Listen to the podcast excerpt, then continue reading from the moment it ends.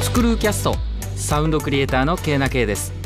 このポッドキャストでは音をテーマにした音楽クリエイターコミュニティスクルー音を軸にさまざまな角度から音と音作りについてトークしていきます今回は前回に引き続きダークな世界観で活動するボカロ P スミヤさんをゲストにお迎えします今回は僕が質問する形で音作りについてより深く伺っていますそれではお聞きくださいスクルーキャストこんなこと聞いちゃっていいのかなマスタリングツール何使ってますマスタリングはファブフィルター使ってますね。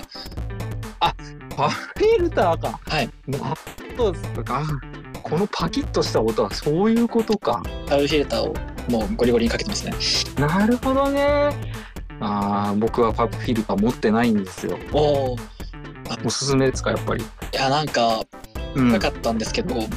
うん、あとやっぱりこれ使うといいよっていうのはなんか周りから聞いたりして、 それでもう勇気を振り絞って買ってみましたね。かなりいいと思います。あ、本当ですか。じゃあ、これは買うしかない。これ買いですねこれは。俺も住谷さんみたいな音になる から。ちょっとその出力のラウドネスってどうしてますなんかいろんな説があるじゃないですか。うんうんうんうん。あの YouTube に合わせる説 なるべく潰した方がいい 説はい。その辺ってどうですかなんかボカロうん YouTube とニコニコ動画に投稿されることが多いんですけど、うんうん最初っていうかまあ割とそういうことを勉強しだしたあたりは分けてたんですけど、うんうんもうなんかニコニコ動画とかのおっきめな方に合わせようかなと思ってて。うんうんうんうんなので最近はもうそれぐらいで合わせてますね。じゃあやっぱりちょっと潰し目の音でっていうかそうですね、結構大きめにはしてますね。うんうんうんでもなんかそれ感じます、うんでも結局なんかその方がなんか迫力があるように聞こえるような気がするんですよねそうですね、そんな感じ。で僕なんかあの騙されてあの低いラウドネスで一時期出してたんですけどもうあのもうまるで違うんですよ、うん3デシぐらい聞いた感じ全然違くて他の人とあ、でもそうですよね、なんか YouTube のラウドレスに合わせて昔投稿してたんですけど、 そうそうそうそう。って感じます よね。あ、やっぱり杉谷さんも感じま僕すは。感じます。じゃあこれ正しいな。多分そんな気がしますね。やっぱ潰していこう。それで反省して最近はちゃんと僕はあの、うんステルスリミッターってやつを最後にさして、あれでもしっかり潰すようにして。でもそれでもあのラウドネスペナルティっていうサイト知ってますあ、知らないです。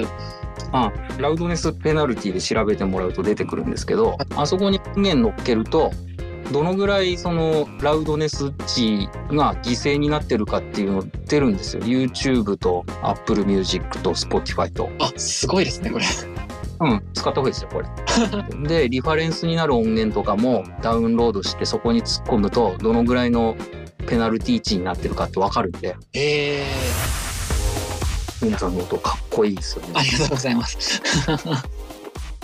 でやっぱりなんか最終的な出力ってセンスだと思うんですよああ、要はその音楽作ったことある作ったことないっていう経験値じゃなくて、うんうんうんどういうふうにまとめるかっていう最終目標とそれを再現する能力だと思うんでうん。そこはすごいなと思いますねいや、嬉しいですね。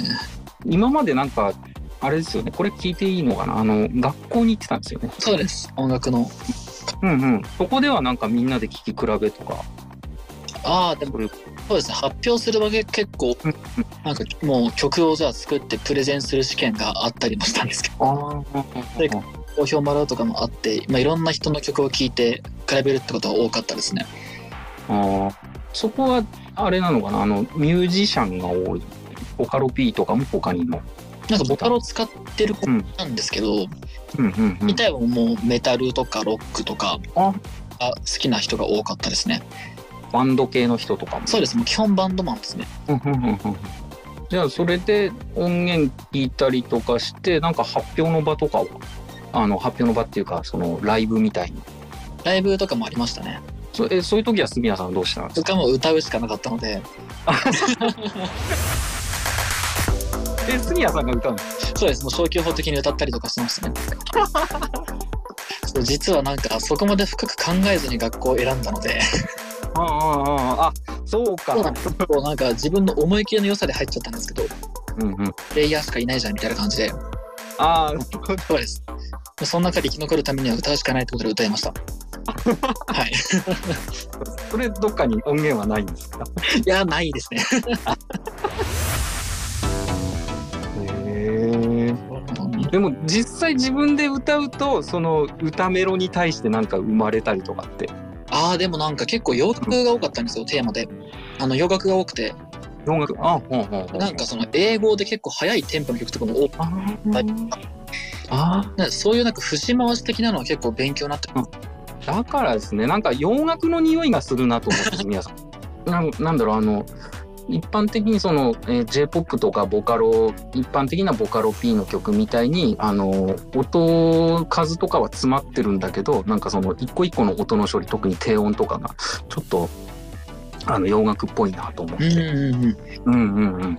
でもそういうの多いと思いますし、僕の中で解決しましたよ あの答えたくなかったらあの企業秘密ですで大丈夫なんではい リバーブってどう処理してますリバーブ、うんリバーブでもなんか、音源とかになると、うん結構元からリバーブ成分ある音源も結構多いじゃないですか。うん、そうですね。まあ、私新鮮。そうね。もうそれはもう、そこで調整しきっちゃうことが多いですね。